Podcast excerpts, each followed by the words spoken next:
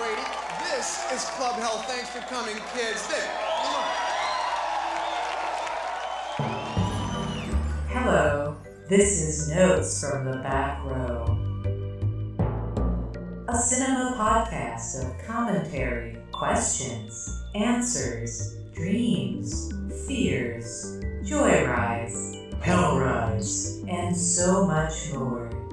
So strap in for a veritable cinematic Coney Island of the mind.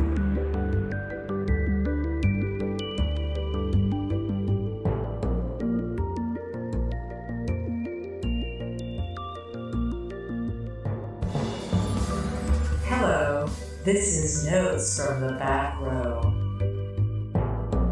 A cinema podcast of commentary, questions, answers, dreams,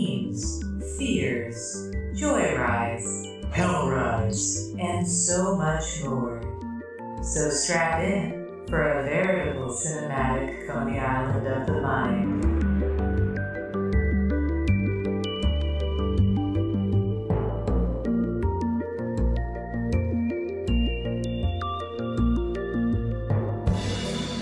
Hi, what's up? You're listening to Notes from the Back Row.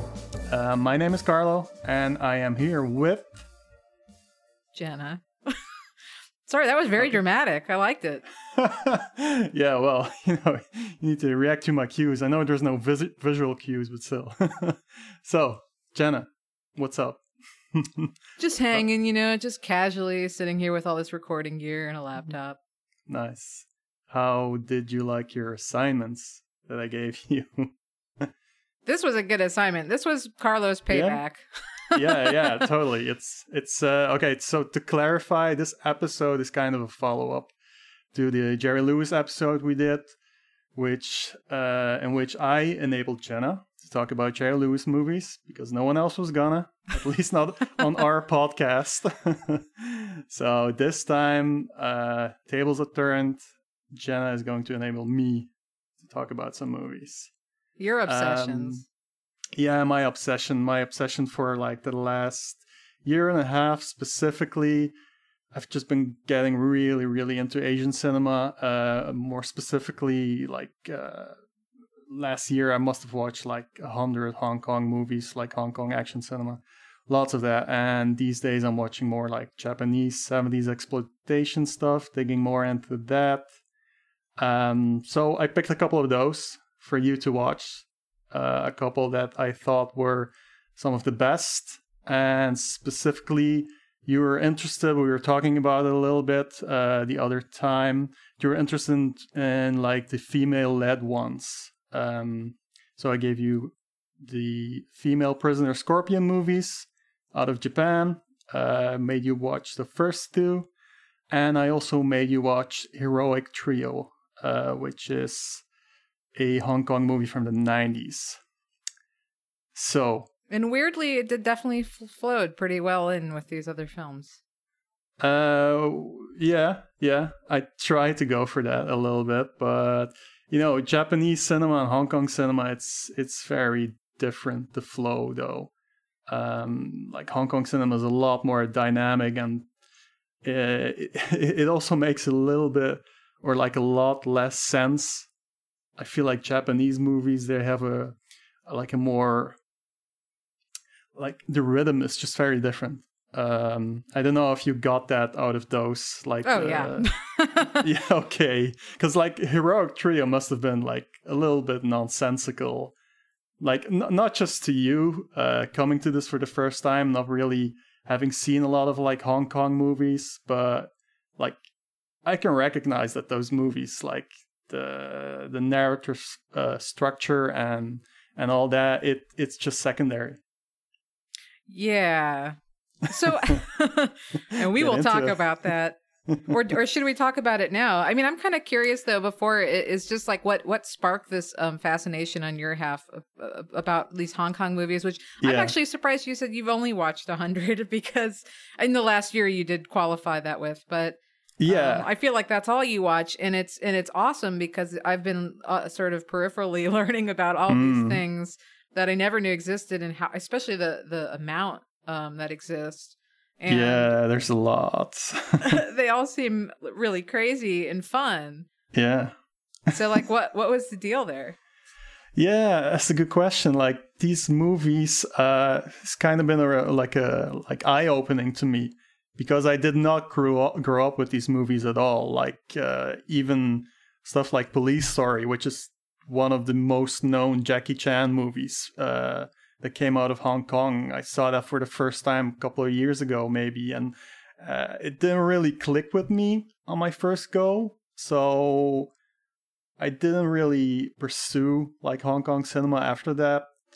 Uh, but then I think at a certain point I saw a Michelle Yeoh movie. Michelle Yeoh, who's also in the Heroic Trio, and that really sparked something in me. Like um, just the way it was shot and the whole aesthetic. I feel like a lot of like Hong Kong movies have this like. Uh, especially when they're set in like modern day or like modern day in the 80s or the 90s have this very like like a color palette to them that's very distinct to Hong Kong, which is like a very dense uh, concrete jungle, you know. And that's something I'm very into, like very drawn to, because uh, it almost feels like, um, especially where I live, uh, even in Belgium, maybe if you go to Brussels, that kind of like concrete jungle feeling, uh, it, it's just not present here. There's like a, just a lot more nature um, maybe that's also why I'm very attracted to movies that are set in New York City. I think it's that same kind of thing that I'm very uh, appeals to me, you know. And it's funny. I think that's part of why some the, sometimes those movies don't appeal to me, having grown Yeah. up in those settings. yeah, you're so used to, to seeing that stuff. So for me, it's like a little bit escapism because always when I travel, I want to go to those places. Like uh, I've been to New York City and to Toronto and uh, to Tokyo and, and all that stuff. And I love those places. Uh, they have just this very interesting energy that I do not experience in my daily life where I live, um, which is just uh, somewhere on the east side of Belgium, with a in a city in a population of I don't know sixty thousand maybe. Well, it's probably a little bit more, but still. you got to be the concrete jungle you want to see in life, Carlo. Uh, on my own as a person. Yeah. That'll be a little bit hard, but I try to be. Just grow a little moss, you know. Uh, throw a pizza around once in a while. So it sounds a bit like it's also that you just um it, has that kind of that live action cartoon thing that we were talking about. Oh, yeah, Jerry Lewis absolutely. movies too. With Yeah. You're talking about these color palettes, which are fantastic in in all of these movies for sure. Hmm. Yeah, I'm I'm very drawn to like I'm a very visual person, uh, especially. So if those movies like if they don't have a strong story or the, even the writing is not the best, I don't care as long as I'm like being triggered visually. Um, which those movies definitely do. Especially the Hong Kong movies, uh, they have just this dynamicness to them. Like at times it feels like it's all sped up, which makes it feel very um a little bit unrealistic almost even. You know, like that live action cartoon quality to it. Uh it's all a bit crazy just it's it's it's all operating on a speed like at 1.1 speed and it's just enough to uh to trigger something in me that really that I'm just super into and it's not just that it's like uh, i've always been fascinated by like asian culture in general like i've studied japanese for years and used to be really into manga and anime uh, sort of dropped out of that but then when i started getting into movies at first i just watched a lot of horror movies and stuff that i grew up with but then i started discovering these um, especially hong kong movies Well, then I guess we should we should talk about maybe heroic trio first, since this was the I guess it, maybe and and you can correct me if I'm wrong. It wasn't this sort of the you know you're saying Hong Kong was the start of your obsession with these films. yeah pretty much yes and this was definitely the weirdest one. well oh yeah i know i know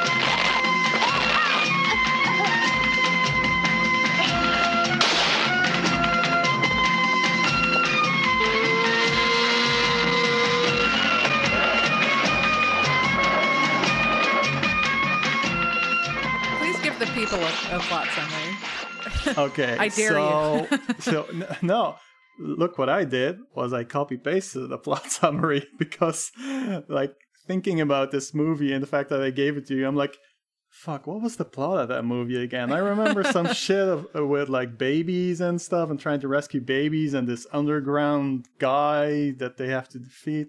But yeah, so basically, um, the plot of Heroic Trio. It's about an invisible woman who's kidnapping newborn babies who are destined to be emperors and delivering them to the mysterious subterranean supernatural evil master.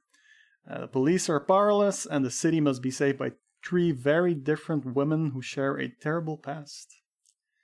That's the plot. That's all there is to it. and, well, that does ring a bell, so I guess, yeah. I mean, this movie was nutty. I know, it's it's dang nutty. I mean, so like Hong Kong, I've seen a cut, like literally, like maybe two, like Yeah. Hong Kong movies. It's it's one of these uh parts of my cinematic knowledge that's woefully uh underrepresented. like I definitely need to put more time into it. it's it's a rabbit hole. but it was funny to watch this because you know, and you were even saying before, and like this this movie is totally erratic. It it is Mm, s- totally. like edging on nonsensical, but it definitely has a plot. But like the the fun parts of it are definitely not the plot. no, that's the thing with a lot of these Hong Kong movies. You're not watching them for the plot. It's there just so you can barely make sense of what's happening, but it's just it's just spectacle. It's just visual and frenetic and it's just like it gets a physical reaction out of you like at least with me uh watching that kind of stuff like uh just like little fireworks in my eyeballs as I'm watching all the stuff unfold on screen and watching like Maggie Cheung uh, light uh, a trash can and, and ride it off into the air like, like like all that shit's just normal, you know? well, it was funny because um Anita uh Mui Anita Mui? Is she the one who she looks like the Bat Lady, right? Isn't she like Bruce Yeah, Wayne's? Yeah, she's she's supposed to be like Wonder Woman. And you got Maggie Cheung, who's like kind of like a Punisher uh, character who doesn't really seem like supernatural. Uh, I think her name's like Thief Catcher. Um, Michelle Yeoh is the Invisible Woman, who's doing like she's basically working for the, the like the bad guy at the start, but then things change. And her theme is like Yankee Doodle Dandy. Is it? I don't remember that. it sounds a lot like it. Like it- Um, it, was there the- was a variation, but I was like, is this just Yankee Doodle? like I won't hold it against them from like doing that kind of stuff. But uh, w- did you watch the dubbed or the subbed version, by the way? Because Uh, I think I only I think I I had the the dubbed version. Oh, okay, okay. Because sometimes they change up soundtracks as well. Like I know, uh, oh. I know Miramax used to do that a bunch, and it, there's a there's a good chance that they uh, put out Heroic Trio, like you know, like Harvey Weinstein's Butchery and all that. You know. That would I mean, like I, I don't know why they would make that choice, but that would make sense. um yeah they made a lot of choices that i mean the movie's nonsense anyway so sure why not? Like i don't get too offended at that kind of stuff. Like i watched uh like a dubbed jet Li movie also the the miramax version i think it was and the soundtrack's just like uh hip hop and r&b and that's not the case in the original but i was like fuck it i don't care. This movie's like it's not stripping the insanity of it uh i'm also like not really like especially with hong kong movies i'm not a stickler for dubs or subs or whatever. Uh whereas with like japanese stuff um it's a bit different because i have enough of an understanding of japanese that um that the language makes sense to me. And when i'm listening to cantonese or mandarin it's like nothing really registers to me. So I care less if I'm watching a dub or a sub, or I will watch the subtitle version if it's available. But if it's not, I don't care. yeah, I feel that. It's Mhm. funny too, like sometimes with movies where the you know the movie dubbed it anyhow, even in their own language, so it Yeah, doesn't oh, really yeah. matter. Mm. yeah, it's it's whatever, man. the thing that's that really struck me about heroic trio though is it was just um you know for for such a frenetically edited film Yeah. gravity doesn't work whatsoever. I mean, like every time there's like a baby like being stolen, it always gets Yeah. thrown like up in the air and then just falls out of the window for like five solid minutes. Mhm. Like there's literally a scene where a baby has been thrown out of a window and they have time to think, hmm, which one should I catch? like and there's like, you know, people screaming. It really is like the it, it's the you know, the almost the parody of what you expect from a Hong Kong film, which is what made it so glorious. It was just Yeah. like, no, this is just the point. And like I have to give it to them, they're completely consistent with that. Like Oh yeah. there is never a time when a baby is falling for for less than five minutes. yeah, well, you have to know where these these movies are coming from. You know, you have you seen Crouching Tiger, Hidden Dragon? yes, I saw that in Oh, theaters, but I haven't seen it like since. Well, you know that there's a lot of like flying around with like wires and stuff Yeah. in that movie, and it's just because that's the way. Like in the 60s and 70s, like the Shaw Brothers movies, they were all about that. Like the gen- genre of movies, it's all like gravity defying nonsense. And what Heroic Trio kind of is, is that, but set in modern days and kind of a comic book spin to it. So the fact that none of that feels real is because it's it's just part of their movie culture, basically. I mean, it's a great way to to get in all this like extra fancy action. Oh yeah, you know, I mean, like yeah, I totally get it. And and again, Yeah. because it's it's consistent, it's it's fun. But it's just it's really funny to like. You know, like you see like a baby falling for an hour, and yet like know, everyone's still it's- frantic, and you're like, it's "Ah, comical. You but... got you got another half hour to catch that thing. that, that also feels like very anime, you know, like when Totally. they would have these like tournament battles and people would just explain what's happening over like a 20 minute episode and this there still wouldn't like it's like the the contestant would still be like flying in the air like or like doing a jump that lasts 20 minutes just enough time for someone to explain what's happening right. that, ki- that kind of shit you know Though there, I will say that like this movie, um, for all of the, there's like a lot of nonsense. Like I, I, I like wrote down some lines that I thought were just like, uh, like it goes back to how there there is no real plot here, but like yeah the there the the line where um, whose boyfriend was it who is like stuck behind glass? Um, that's probably Michelle Yeoh's character. character yeah, I feel. think it was. Yeah. Yeah. that's right. It was Michelle Yeoh. And then and he sits there and he's like, My research has exposed me to poison from invisible fibers. And you're like, I don't Oh, know. yeah. I don't know what that means.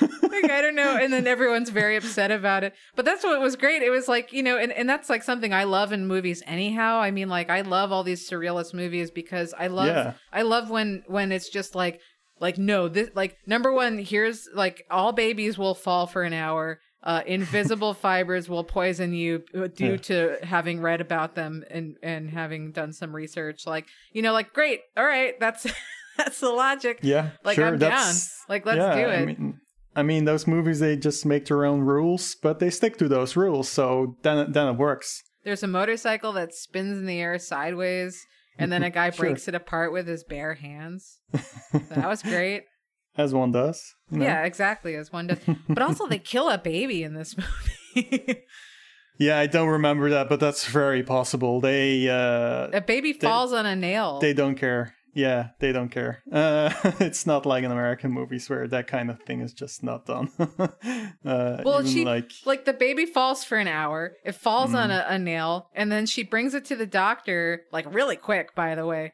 like the second Yeah. they catch that baby, they're moving real fast. But when it's fallen, you got all the time in the world. You got all the time, yeah, because it's falling. Time doesn't like continue in the air, you know. Like once you're midair, time just stops. So uh, yeah, I mean, we all know this from college. yeah, and this then is all fact and science. And then she brings it to the doctor, and then doctor rushes over and he's like, "Don't worry, I got this." And then 30 seconds later, he's like, "The baby's dead." You're like, "What the hell?"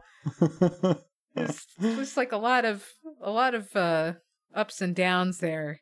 yeah, this this movie is kind of like uh, a pretty big deal in terms of its ensemble. Like those three ladies, uh, Anita Mui, Maggie Cheung, and Michelle Yeoh. That's like Hong Kong royalty right there. Um, I don't know how familiar you are with uh, any of them. Like Michelle Yeoh is probably the most known name. Yeah. I would assume. But uh, so Anita Mui, she, uh, I don't think she's ever like been very known outside of Hong Kong or like I should say Asia because uh, she was mostly a cantopop singer in in in in Hong Kong. Uh, but she was pretty big. She was like you know like basically Chinese Madonna over there, and she she had starred in about like forty or so movies, and she's been really good in every movie I've seen in her uh, her in. Like she uh, acted opposite Jackie Chan in a couple of his movies, like Legend of Drunken Master and Rumble in the Bronx. Uh, but she passed away like at the age of forty. Jeez. Um, yeah, in 2003, uh, cervical cancer. So yeah, that's that's really too bad because she was like she has a really strong screen presence and yeah. Uh, Maggie Cheung does. I don't think. Have, have you seen like um, probably her most famous movie uh, is In the Mood for Love by Wong Kar Wai. Yeah, I saw that. Okay, there you go. That's Maggie Cheung. Um, Well, you know, I, I know these women um, because I, I read all your articles. okay, yeah. what can I say? uh, yeah, Maggie Maggie Cheung specifically, though, is probably one of my favorite actresses in Hong Kong. Uh, she just has this something she was great to her. Yeah, she's she's great in everything. Like when she started out, she used to be kind of typecast as this like uh, weak, helpless girl. But then she really tried to challenge her in terms of the roles she would do. So she really changed it up uh, over time, and then um, she married uh, French director Olivier Assayas, uh, and he, uh, she did uh, Irma Vep and Clean uh, with him. And for Clean, she even became like the first uh, Asian actress to win a prize at the Cannes Film Festival. Oh, wow. So yeah, and and also she's she's like a polyglot. Uh, like she grew up in Hong Kong and England and lived in Paris for ten years, so she speaks like six languages Jeez. fluently. Yeah, she's pretty impressive, uh, to be honest. But then at a certain point, she just like she's not acting anymore. She just had enough of all that, and I don't know when. Feels like a long time since I've seen a movie with her. Michelle Yeoh, uh, kind of a resurgence right now going on around her. She did cra- like Crazy Rich Asians, and uh, I think she's even going to be like the captain of a new Star Trek series. Is the last I heard, um, which is pretty cool. But yeah, she started in Hong Kong, kind of like a counterpart to Jackie Chan, like uh, at the very beginning. I think like the not the movie I mentioned before, Royal Warriors, but the that's a sequel to another movie that basically started like the whole girls with guns uh, thing that I did an article about as well. And then after like I don't know three four years, she got married to the guy who was basically producing all those movies, a guy called Dickson Poon. I'm not kidding about that name. and she just stopped doing movies for a while, which just happened a lot. Like these ladies get married and then for some reason they stopped doing movies. Uh, I Well, I know guess there's like a lot of cultural pressure in like Japan. yeah, if get married. yeah, exactly. Uh, but then after a couple of years, they got divorced again, and she got back into doing movies. And then, yeah, and then she did like James Bond movie, and then she did Crouching Tiger, and like I said, now there's kind of a resurgence as well. She's showing up in more and more stuff, um, which is pretty cool. And like all of these ladies, they did like martial arts stuff. Uh, probably Maggie Cheung not as much, but I know Anita Mui did some stuff, and Michelle Yeoh especially. But none of them, like even for this movie, Heroic Trio, which okay, it has a lot of like wire work and you know like practical effects, but none of them have ever like been trained in martial arts, uh, which is another thing you see a lot with these uh, women doing martial arts movies. But a lot of the time they do have like training in ballet or like dance or stuff. So they kind of have like uh, a base to build uh, like that stuff on. uh, it's it's not a thing you only see in Asia. Like uh, it reminded me of like Shirley MacLaine, who was a dancer before she became an actress, Right. uh, but I had to stop dancing. So, you know, yeah. The best part of this movie was definitely when the three of them finally come together and, and oh yeah, totally. you know, uh, are like an awesome. I mean, it's this movie kind of felt like a. It felt more Marvel to me even than than Oh, yeah, manga or yeah. anime. It felt very like, especially for the '90s, it feels super '90s comic book. Hmm, hmm. Uh, and when they all get together and they, uh, you know, they battle this like, I, like that's why I couldn't figure out who the bad guy. wa- I mean, like, well, this is like the evil underground emperor, but then yeah, uh, at, a- at a certain point they're battling like a like a skeleton. Even Um, yeah, I like that skeleton. that's so dope. That guy was good. I don't remember why there was a skeleton, but I do remember a skeleton. I'm like, okay, that's an extra star right there, just a skeleton. I, I one of my notes for this way. movie just says skeleton out of the flames A plus plus plus. well, there you go. Couldn't have said it better. yeah. well, but So- in comparison, then I guess the in the Scorpion movies now, and, and this was in the seventies. These both came out the same year. Uh, yeah, that happened a lot in the 70s. Like, they would just put out a movie and then in the same year just keep on filming and sometimes put or put out like two or three sequels in the same year.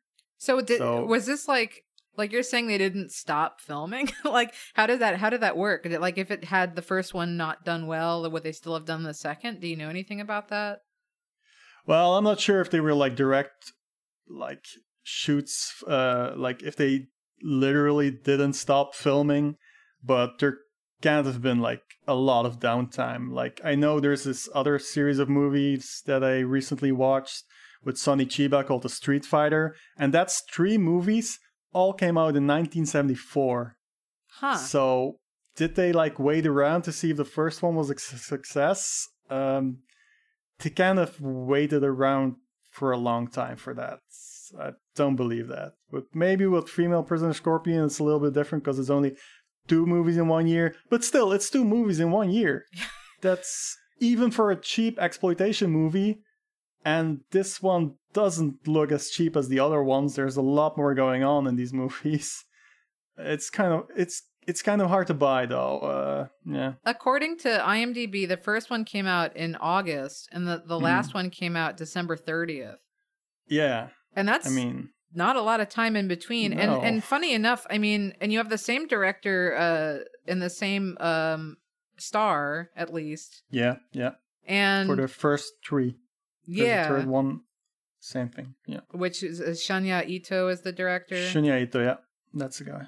and um and Meiko Kaji, I guess is is female prisoner scorpion.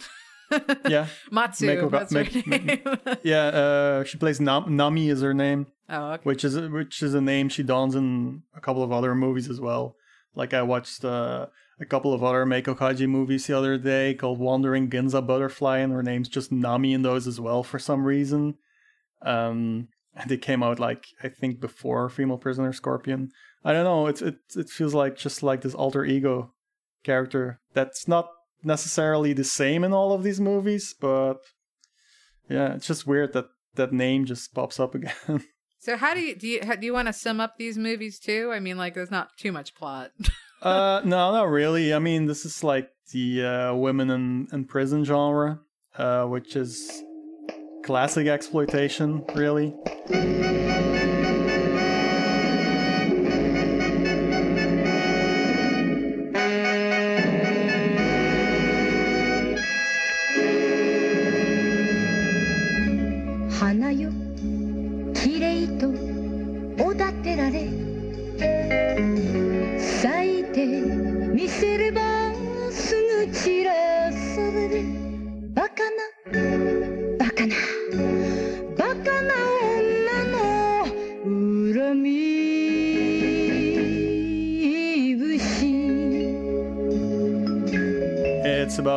like I said, called Nami.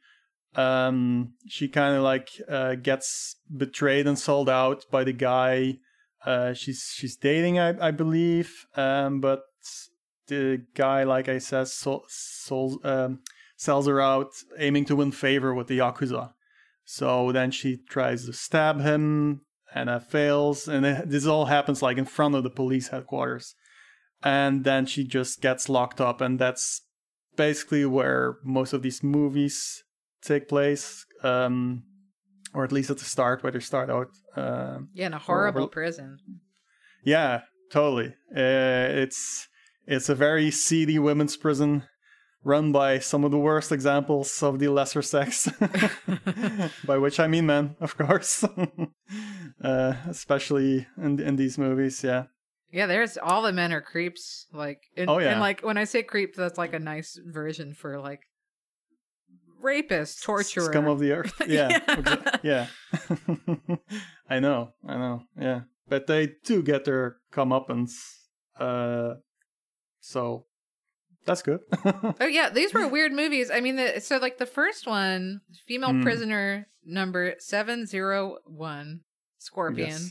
the official full name, um, in English, and uh, yeah, the first one feels very sleazy. It feels very much like a prison exploitation film. yeah. Uh, it's Yeah. a lot of like, I mean, like everything is just like, you know, concrete, like moist concrete yeah. it's just like the most like horrible setting um there's like all these women that are walking that like you know they all look like bruisers of women you know they're real Yeah. nasty looking and and they're all naked and they're being like you know marched through a, this disgusting prison and Yeah. and then you have these well, it's creepy prison, men you know. It's it's not a nice place. Oh yeah, no, and, and these creepy men who are all like, you know, like l- sort of lusting after them while they're torturing them. I mean, like it's really like it's the definition of what you would expect from an exploitation movie for sure. Oh yeah, yeah, totally. But it is interesting. So, and it's interesting too. I think how the first one, considering they came out in the same year, the first one feels really different from the second one, even though there's a very clear thread.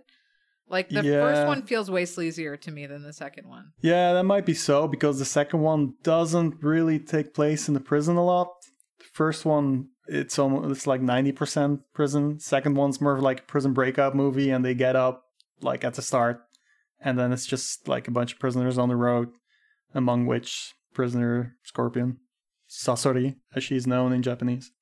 But yeah, I I totally get that these movies are sleazy, but then again, if you think these movies are sleazy, I I would not recommend you venture further into like the 70s exploitation stuff because there are movies that are sleazier and they do not have the like the artistic merit that the Scorpion movies have.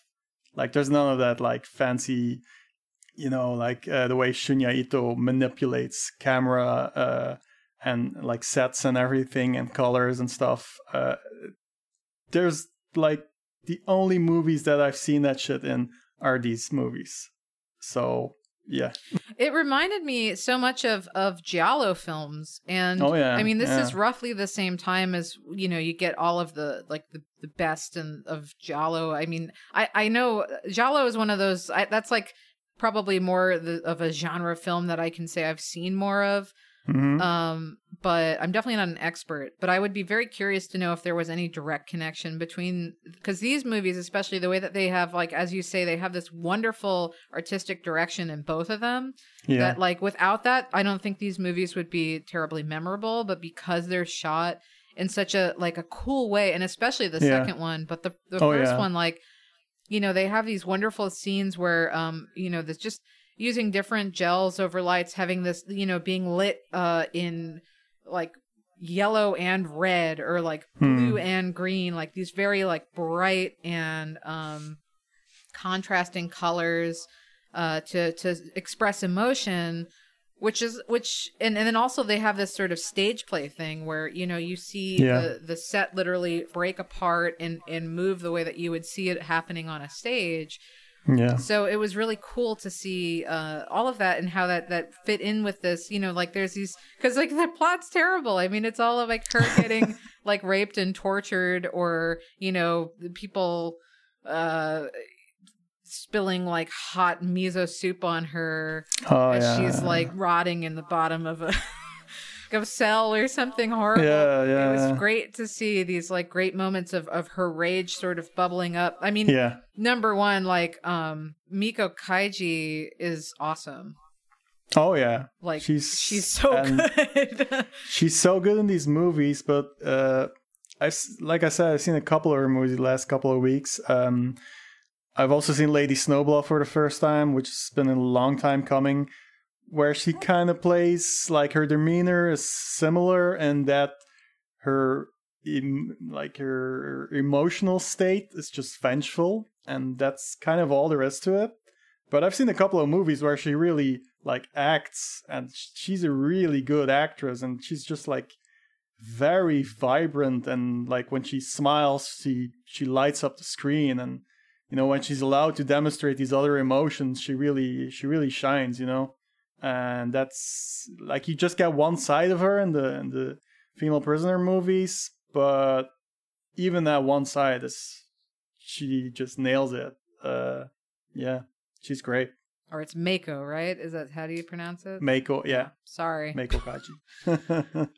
Uh, yeah, there's the actually the one of the best scenes in that movie. Um, for for me, funny enough, is the the actual rape scene of when she gets betrayed by her boyfriend, who basically leads her in to get gang raped.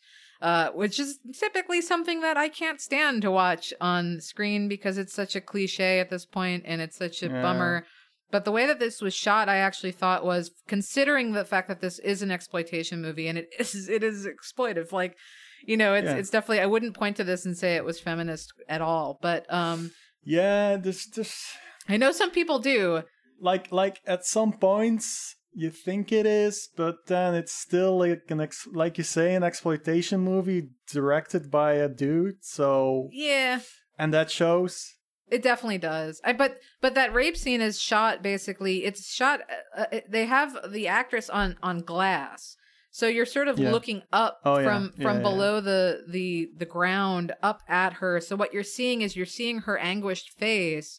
And actually, there wasn't too much nudity. Like I thought that it, I've seen worse uh, in in more. Um, uh, I don't like you know those. I hate when they do rape scenes, especially in the '70s. Does this all the time, where it's like this sort of like winkingly, like here you go, man, like here's some fun bits. But you know, this this felt more like what you actually are focusing on is all of these pawing hands and these really creepy men. Yeah, Like you see her body, but it doesn't focus on her body. You actually it focuses more on her her face crying and the and the faces of these evil Yeah. men raping her, which Totally. which was actually I thought really effective uh, way to to make this actually a horrific moment in in a in a sea of really horrific moments in this whole Mm, movie. totally.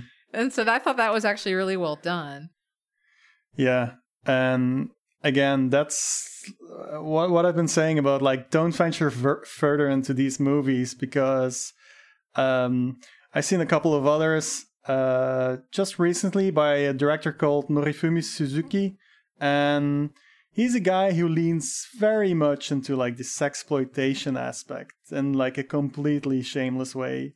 And even though I think this guy is like a talented director, he has a strong sense of pace and pathos, and he just knows how to make a movie entertaining. But then there's stuff in those movies like uh, two guys raping a nun, and it's played for for a laugh because she supposedly had it coming because she's supposed to be like this evil nun or whatever. But it feels very, very uh, not okay. Yeah, great. Um, yeah, like I said, uh, the movies I gave you, they're tame. they're like I I can sort of recommend them to pretty much anyone. So yeah, The the one thing on in that first movie though uh, that really made me laugh is in like the Yeah. first like five minutes there is a scene where she's breaking out of prison and they're trying to catch her and she broke out with someone else and and like halfway through this chase through like reeds with dogs and and cops Yeah. like descending the other girl just goes like ugh my period like falls over oh fuck, which is I don't remember. which is literally a 30 rock joke I do remember like that first girl just like the other girl just tapping out for some reason but i didn't remember it, it was for that, yeah. for, for, that bullshit uh, that was actually i mean it was hilarious I, I can't lie uh, but i will say that uh, in times of stress usually it's the opposite you don't actually get your period yeah. but anyhow yeah. yeah this director won't know he definitely won't know. well, then in in the second film, in um, Female Prisoner Scorpion Jailhouse 41.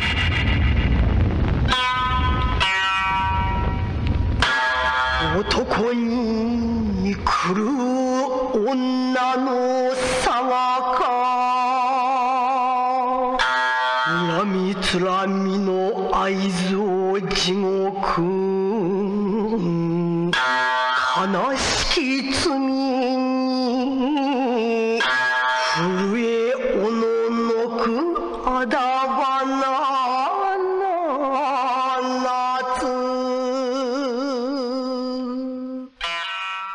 I love the the very long, complex names of these films. Um, Oh yeah, they, they do that a lot. There's like uh, they usually have like one title and then a subtitle, especially when they're sequels. Like I just got this box set that's got like Stray Cat Rock, all like Meiko Kaji movies, but they all have like more subtitles to them. So there's they all have these long ass titles. I just I love how there's uh, like, and I know it's a, a part of this is just the translation of it, but it, how it just mm. is just shifting words around. Like I expect like mm. the third one to be like forty one prisoner scorpion jailhouse female. You know, I, the third one is I think called Female Prisoner Scorpion Beast Stable. oh, all right, That's not too. that's not too good. That's I mean, you know, could No. have been better. yeah, totally. But the That's, uh, the second one starts off with a song about how uh having your period um should it should like alleviate like anger and like Mm. or something, but it doesn't. And I was like, true. okay, they learned like in the in the week that they had off. right. they learned. yeah, the it's like a song of revenge. Uh, the second one's awesome, actually. The second one was really, uh, I mean, it definitely amps up everything that was um, fun and artistic from the first Yeah. one. Uh, Yeah. It leaves a lot of the sleaze in too, and Yeah. it kind of loses me a little bit at the end. But it, this one felt super giallo to me. Like even the Mm. music reminded me of Ennio Morricone, um, especially for his "Few Dollars More" soundtrack. But it's Yeah. funny because Ennio Morricone was was influenced by Yojimbo when he was doing all of his Yeah. Sergio Leone movies. So it's like this almost full circle, like worlds collide. I don't know what's up or It what's is, yeah. down. Like I know. well, I know Shunya Ito. He's he's gone on record saying like he's a big fan of like European cinema, so it's not a Ah, coincidence. Yeah. So that's why. like uh it's it's also like the manga come to life qualities that these movies had that you've you've mentioned as well in, in your reviews uh, of these that I saw on Letterboxd. Um, like I kind of agree with that, but I also th- kind of don't agree with that. Like it can be, but not the manga this was based on, because the manga this was based on is like a pretty. It, it's not vibrant or dynamic at all. Like I've I've I've seen the artwork and it's they like the director took a lot of liberties making these movies. Uh, like like Meiko Kaji's character as well in the manga, she just talks, and she's basically a mute in the movies. Hmm. Um, but so yeah, it, it can be like a live action manga, but not the manga it was based on. And and That's interesting. More often than not, I feel like uh, manga doesn't necessarily have this like vibrant and dynamic quality. Like, you know, the way this guy plays with color as well, that's not something you can do in manga at all. Uh, you can look at a manga and see that it's like very dynamic and you can translate that into like using colors.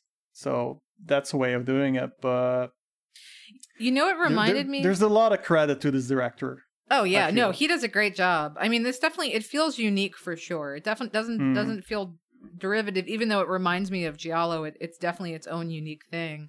The Yeah. the thing that reminded me of of manga was more just like that everything's shot on angles Yeah, yeah and like yeah, just the framing reminded me It's of, true. of manga like That's true. you know or or that you get these um I don't, yeah I, it was really about the framing i think yeah, yeah, yeah, yeah.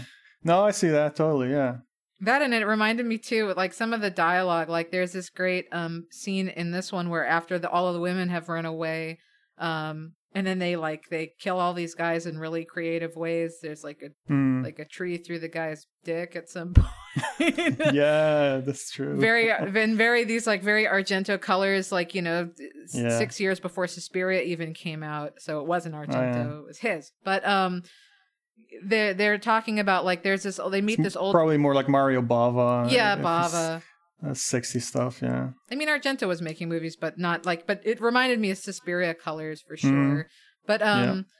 that, that that old woman sings a song. They like they meet this weird Yeah. old woman, and she sings about how these like all of these About all of wicked them, yeah. women, uh, you know, and what they're what they're guilty of. And that was Yeah. another thing. It was like this really humanizing moment because they're singing Oh, yeah. about things like, well, she like killed a child, but it was because you know her husband was torturing her and him or something. I don't know, like something where it's like, okay, like yeah, you shouldn't kill a child. but like I, Yeah. you know, like I get it, uh, you know, like or or like if this person was in an abusive relationship and then killed her, you know, boyfriend or whatever, and it was like, yeah, all right, you know, fine. Which it, and then it started to remind me of Chicago. I don't know if you've ever seen. I've never seen it, no. It's No, just I there's a haven't. song um, where there's like a part where it's like, and then he ran into my knife. He ran into my knife ten times, you know. Like he had Okay, it yeah. coming. Like that's kind of what this was like. Like all these women are, are they're they're sympathetic for for what they are, but they're also like bad women. Yeah, yeah, yeah. yeah I, I still need to see a couple of these movies. Like the Female Prisoner Scorpion series, it was pretty pretty successful. There's like um like I said, I've seen the first three because they all star Meiko Kaji and directed by Shunya Ito. But the first the fourth one uh still has Meiko Kaji, but it's a different director. So I haven't seen that yet. And then I think a couple years later, or maybe just one year later, that's just the way they, they rebooted it and then made two more movies called New Female Prisoner Scorpion uh, with a different actress and just like a completely new cast. Um, I haven't seen any of those, but I probably will. Like, I don't expect them to ever reach the levels of the first two. Well, especially second one. Uh, it's definitely my favorite, but I'm just curious and about this whole like era of filmmaking in Japan because yeah, I don't know. I'm just interested in exploitation cinema in general, and like I also don't enjoy it when it gets too mean and sleazy. So those are, but I still watch them. They just end up being ones I don't rate as highly. But then the ones I do like, I I really really like. Part of why like watching Giallo films is fun, even though those are those get insanely sleazy.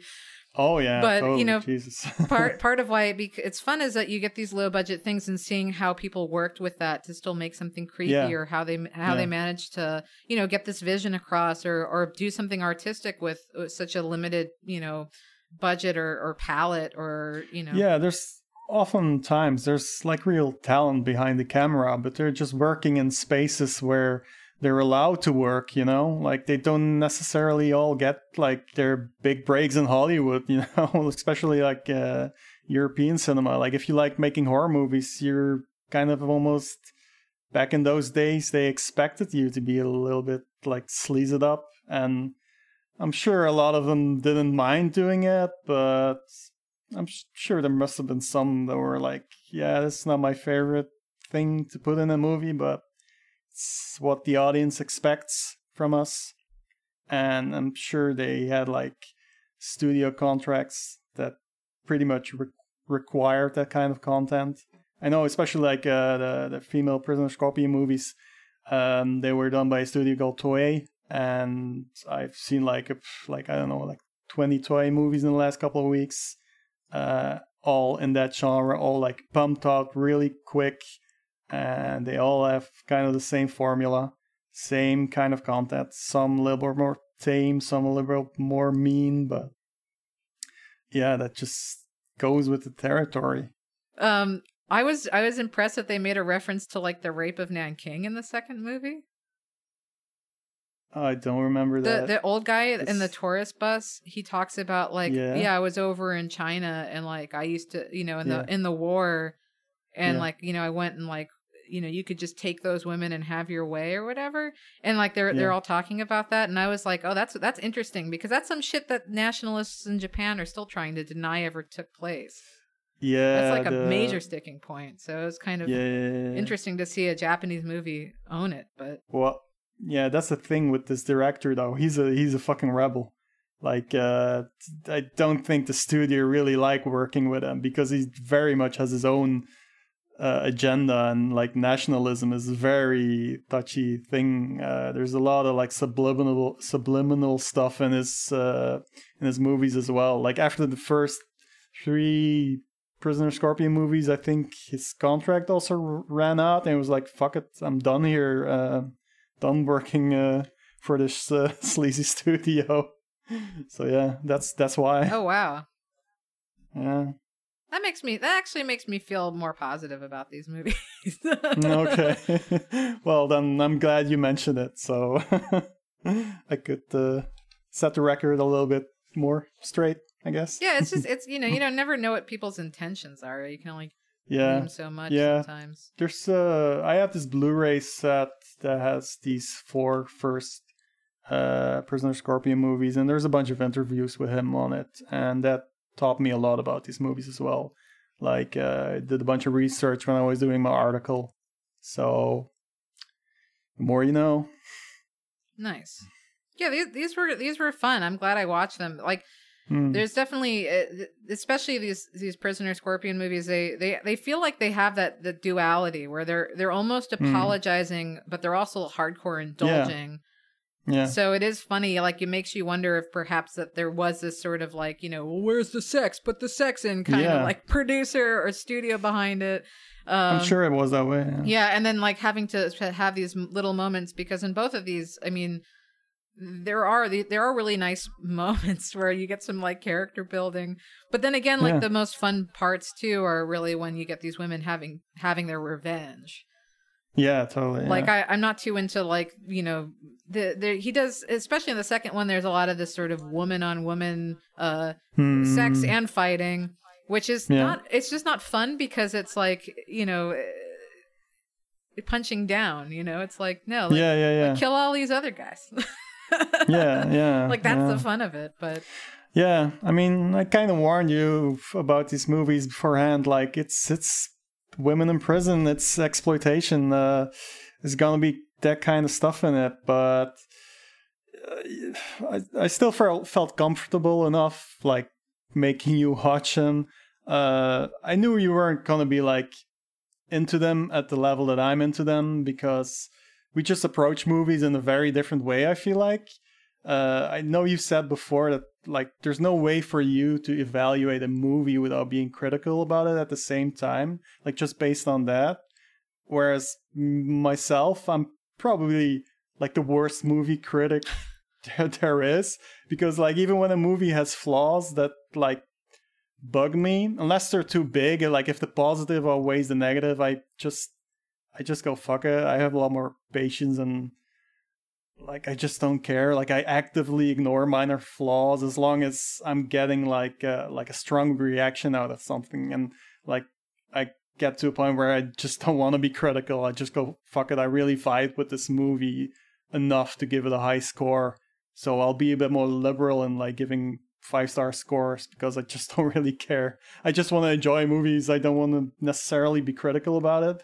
But then there's stuff like the exploitation angles and uh, in these movies that like I cannot actively ignore that. Like if I recommend these movies to someone like I did in this case to you, uh, I have to mention that stuff because it's, it's Yeah, yeah, it's- it's a part of it that I don't like, but still, yeah, yeah, I mean, like my my thing is that I really like character movies, and I like things that Mhm. are that focus on psychology and growth and and human beings Yeah. and and Yeah. sort of humanist kind of things or I used to I used to be more like that. yeah i mean but the thing but then the other part of it is that like I, i'm also like definitely i mean i feel like anyone who likes movies is going to say they're a visual person but i feel like like we have this connection in the sense that we both you know come from artistic backgrounds and, and, Yeah. you know we i think we like i i think in in images you know i have a hard time sometimes even remembering names on podcasts and Yeah. stuff, I write them down because I'm like, you know, the guy. Like, I want to like project the image of him into your head. Like, I don't, I never think of him as the soon. name. You know, yeah, exactly. One day, but you know, so so then when I see a movie like this, where like this has like literally, it's like almost negative points of character development, especially for a Oh, yeah, heroic yeah. trio.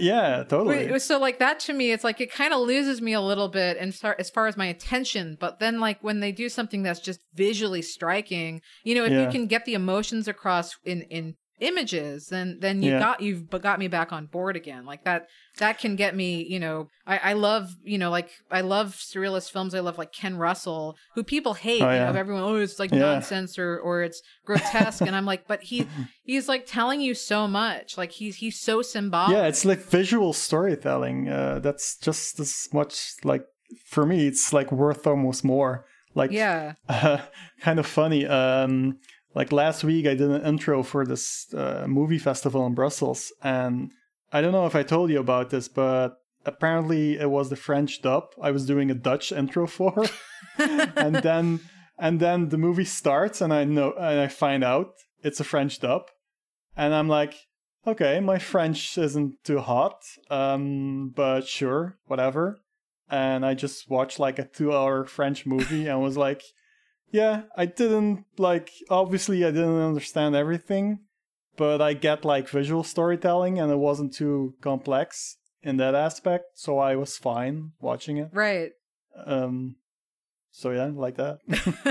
so yeah, these were great. I mean, like I would I would recommend these for sure. I mean, I guess I I was I mean, it was a bummer to see just how exploitive the the exploitation films were, but Yeah. um you know, it, it's par for the course like, you know, again, there is some really interesting moments of things and and there's enough that's visually so striking and cool that it was worth Mhm. kind of wading through the other junk and I mean, you know, I like movies from the 70s and the 60s and this it's full of junk and crap like that. So, yeah, especially the I mean, 70s, I mean. not just these movies, but like the other episode talking about Jerry, Jerry Lewis movies. Oh, yeah. Those are pro- those are problematic just the same. So Yeah, I mean like this was a very good uh matchup for my crappy Jerry Lewis movie.